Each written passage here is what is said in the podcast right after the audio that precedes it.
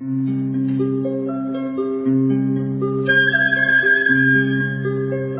رادیو کودکان دنیا خوش آمدید.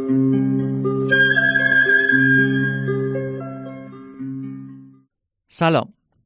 با وجود تلاش های گسترده مؤسسه پژوهشی کودکان دنیا و همچنین سازمان های دولتی، غیر دولتی و بین المللی همچنان آمار کودکان تحت پوشش برنامه های رشد و تکامل کودکان خردسال از 20 درصد بالاتر نمیره. چرا با وجود اینکه مسئولان دولتی به ضرورت پرداختن به کودکان خردسال واقفن و حداقل در سخنرانیاشون به این ضرورت اشاره می‌کنن اما هیچ اقدام عملی در این زمینه صورت نمی‌گیره این پرسشی بود که از ابتدای دهه 80 هیئت مدیره مؤسسه پژوهشی کودکان دنیا و کارشناسان این مؤسسه رو به خودش مشغول کرد. در همین راستا از سال 1381 مؤسسه فعالیت گسترده ای رو برای تدوین سندی ملی برای رشد و تکامل کودکان خردسال آغاز کرد. با این آگاهی و دغدغه که این ضرورت باید در سطح قانونی و ملی مورد توجه قرار بگیره. در غیر این صورت تمامی برنامه ها و طرحها و پروژه ها موقتی خواهند بود و پایدار نمیمونند. برای تدوین این سند مؤسسه جلسات بسیاری رو با مسئولین دولتی سازماندهی کرد. اما همه این تلاش های چند ساله منجر به انتشار سند ملی رشد و تکامل کودکان خردسال نشد. با این پیشینه مؤسسه در دهه 90 دست به انتشار پیشنویس این سند زد. سندی با عنوان اصول و مبانی رشد یک پارچه کودکان خردسال. در رادیو کودکان دنیا همراه خانم اکرم امینایی عضو هیئت مدیره مؤسسه پژوهشی کودکان دنیا در یک سلسله برنامه این پیشنویس مهم رو بررسی می‌کنیم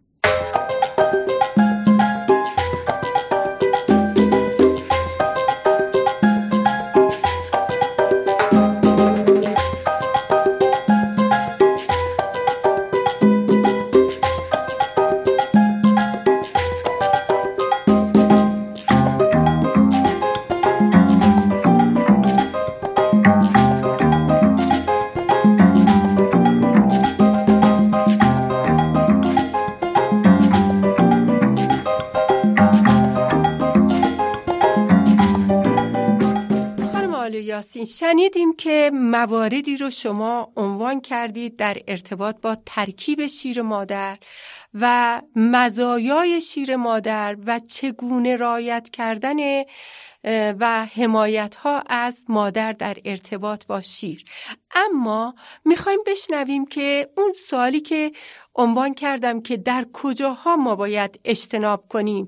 آیا عفونت ها زخم ها بیماری های ویروسی که مادر دچار اون میشه آیا می توانیم برای یه مدت طولانی به بچه شیر ندهیم؟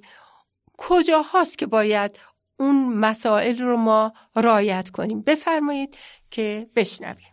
با سلام خدمت شما. ما در مورد تغذیه نوزاد بلا فاصله بعد از تولد رفتار طبیعی نوزاد مزایای شیر مادر روش شیر دادن مکانیسم تولید شیر و ترشح شیر صحبت کردیم. و اینکه دلیل تغذیه نوزاد بلافاصله بعد از تولد برقراری یک ارتباط عمیق عاطفی بین مادر و فرزنده. و سلامت روانی مادر رو تحکیم میبخشه به نیازهای نوزاد پاسخ میده. و یک پایه مستحکمی رو برای سلامتی جسم و روان اون فراهم می‌کنه. و نوزاد رو که در معرض انواع عفونت ها و آسیب پذیره محافظت می‌کنه و نوزاد که در دوران جنینی از طریق جفت محافظت میشه حالا از طریق شیر مادر و آغاز ادامه پیدا می‌کنه. و یک یادآوری هم در مورد شیراوری و نقش هورمون ها که هورمون پرولاکتین که هورمون تولید کننده شیره که با مکیدن مکرر شیرخوار در شبانه روز و هرچه بیشتر مکیدن اون شیر بیشتری تولید میشه. و هورمون اکسیتوسین که به بازتاب و جهش شیر کمک می‌کنه و مادر با فکر کردن به شیرخوار تماس با اون شنیدن صداش احساس خوب مادر کمک به بازتاب اکسیتوسین می‌کنه. و و درد و شک و تردید در توانایی شیر دادن رفلکس اکسیتوسین رو متوقف می‌کنه.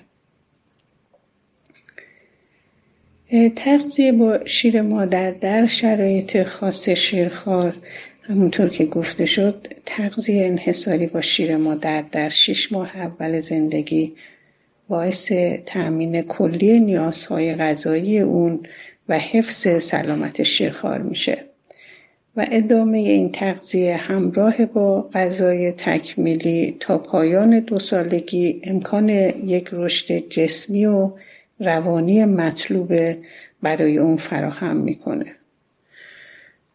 شروع تغذیه با شیر مادر از همون لحظه های اول با تماس پوست و پوست و چشم و چشم نوزاد همونطور که گفته شد ارتباط عاطفی و تنگاتنگی بین مادر و فرزند برقرار میشه که اثرات اون تا سالهای زیاد و حتی تا پایان اون باقیه. بنابراین برای حفظ سلامت کودکانی که سالم به دنیا اومدن و یا اونهایی که از بدر تولد با نوع بیماری و یا ناهنجاری مادرزادی مواجه هستند تغذیه با شیر مادر از اهمیت خاص و ویژه‌ای برخورداره. چرا که نوزادانی که با مشکلات مادرزادی متولد میشن احتیاج به مراقبت بیشتر و صبر و شکیبایی والدین به خصوص مادر و تغذیه اون با شیر مادره. و باید تلاش کرد که حد اکثر بهرهوری از شیر مادر و آغوشش رو داشته باشه.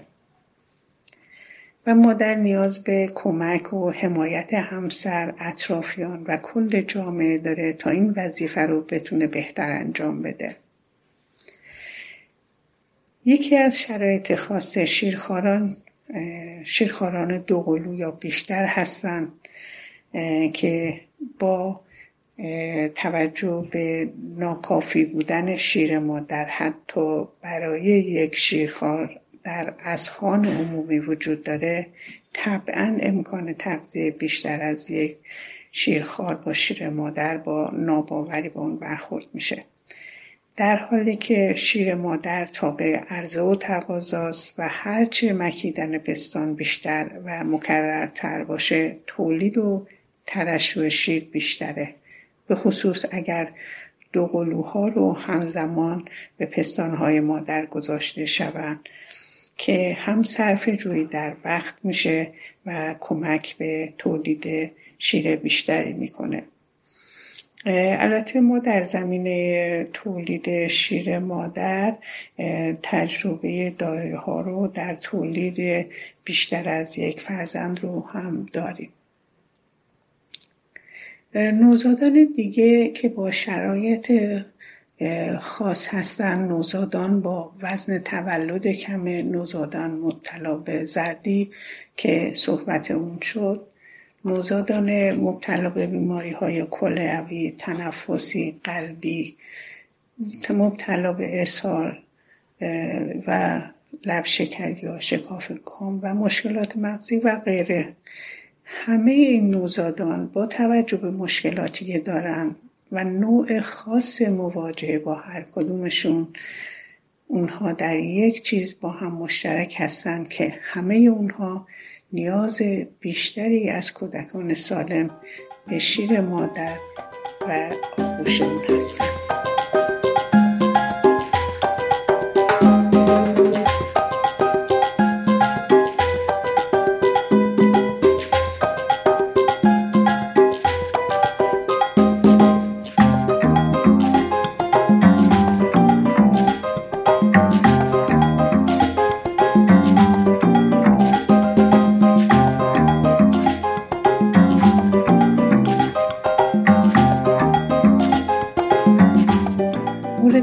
تغذیه با شیر مادر در شرایط خاص مادره بیماری ها و مشکلات شایع که ممکنه مادر دچار اون بشه مثل سرماخوردگی، اسهال، گلودرد و غیره که هیچ کدام مانع شیر دادن مادر نمیشن. و مادر با رعایت اصول بهداشت فردی فردی با شستن دستها و احیانا استفاده از ماسک تا حدود زیادی از انتقال عفونت به شیرخوار جلوگیری می‌کنه. گرچه تغذیه با شیر مادر و مواد ایمنی بخش اون باعث پیشگیری از بیماری و یا تخفیف شدت اون میشه. از های نسبتا شایع دیگه دوران شیردهی تورم و پستان یا ماستیت و آبسه هستش که هر دوی اینها پشت سر هم و به دلیل تخلیه نشدن سینه از شیر و تجمع اونها در ها و مجاری شیری و در نهایت اضافه شدن عفونت میکروبی به اون ایجاد میشه. بهترین راه تخلیه پستان توسط شیرخواره دوشیدن اون و در درجه بعد استفاده از آنتیبیوتیک با تجویز پزشکه و نهایتا چنانچه آبسه تشکیل شده باشه تخلیه آبسه هستش. تغذیه شیرخوار با سینه که دچار ماستیت شده باشه منعی نداره. در مورد آبسه هم میشه از شیر مادر استفاده کرد. مگر اینکه آبسه به مجاری شیری باز کرده باشه یا محل تخلیه آبسه نزدیک به محلی باشه که شیرخوار از پستان مادر استفاده می‌کنه. به هر حال چنانچه به هر دلیل تغذیه مستقیم از پستان مادر میسر یا صلاح نباشه باید مادر با دوشیدن شیر سینه رو تخلیه کنه و شیرخوار از سینه سالم استفاده کنه. ابتلاع مادر به بیماری های عفونی مهم و کمتر شایع که ممکنه مادر به یکی از این بیماری های عفونی خاص میکروبی و ویروسی و انگلی یا قارچی مبتلا شده باشه. احتمال انتقال اون به شیرخوار از طریق خون ترشحات مادر یا به خصوص شیر مادر باید مد نظر و قابل توجه باشه.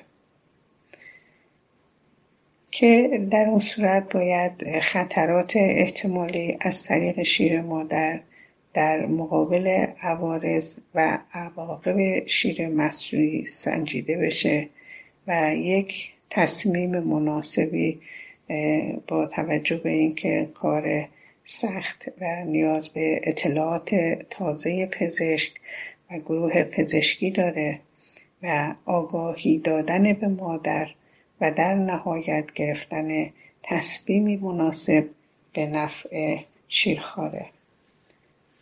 بیماری های مثل سل و جزام و هپاتیت و ایدز که هر کدوم از اینها قابل بررسی هستند که اغلبشون با آگاهی و حمایت از این مادران و احتیاط های لازم قادر به شیردهی هستند. با بررسی و دقت متوجه میشیم که قطع شیر مادر و استفاده از شیرهای دیگه و تغذیه مصنوعی که ضرورت پیدا می‌کنه بسیار کم هستند و در آخر لازم به ذکر که برای حمایت از شیر مادر باید مراقب تبلیغات پنهان شیر خوش پستانک و شیشه شیر و اسباب بازی هایی که مبلغ این موضوع هستن باشیم. مشارکت اخشار مختلف جامعه برای حمایت از تغذیه با شیر مادر و به خصوص جلب مشارکت دانشگاهیان برای تحقیق و پژوهش در این حوزه. و همینطور تشکیل گروه های حمایتی از مادران شیرده و مادرانی که مدتی کنار فرزندانشون نیستن مثل مادران شاغل به طور کلی سلامت هر جامعه با ارتقای سطح تغذیه رشد کودکان پیشگیری از بیماری های عفونی کنترل جمعیت و تنظیم خانواده ارتباط مستقیم داره که تغذیه با شیر مادر همه این امکانات رو با روشی راحت و اقتصادی فراهم می‌کنه.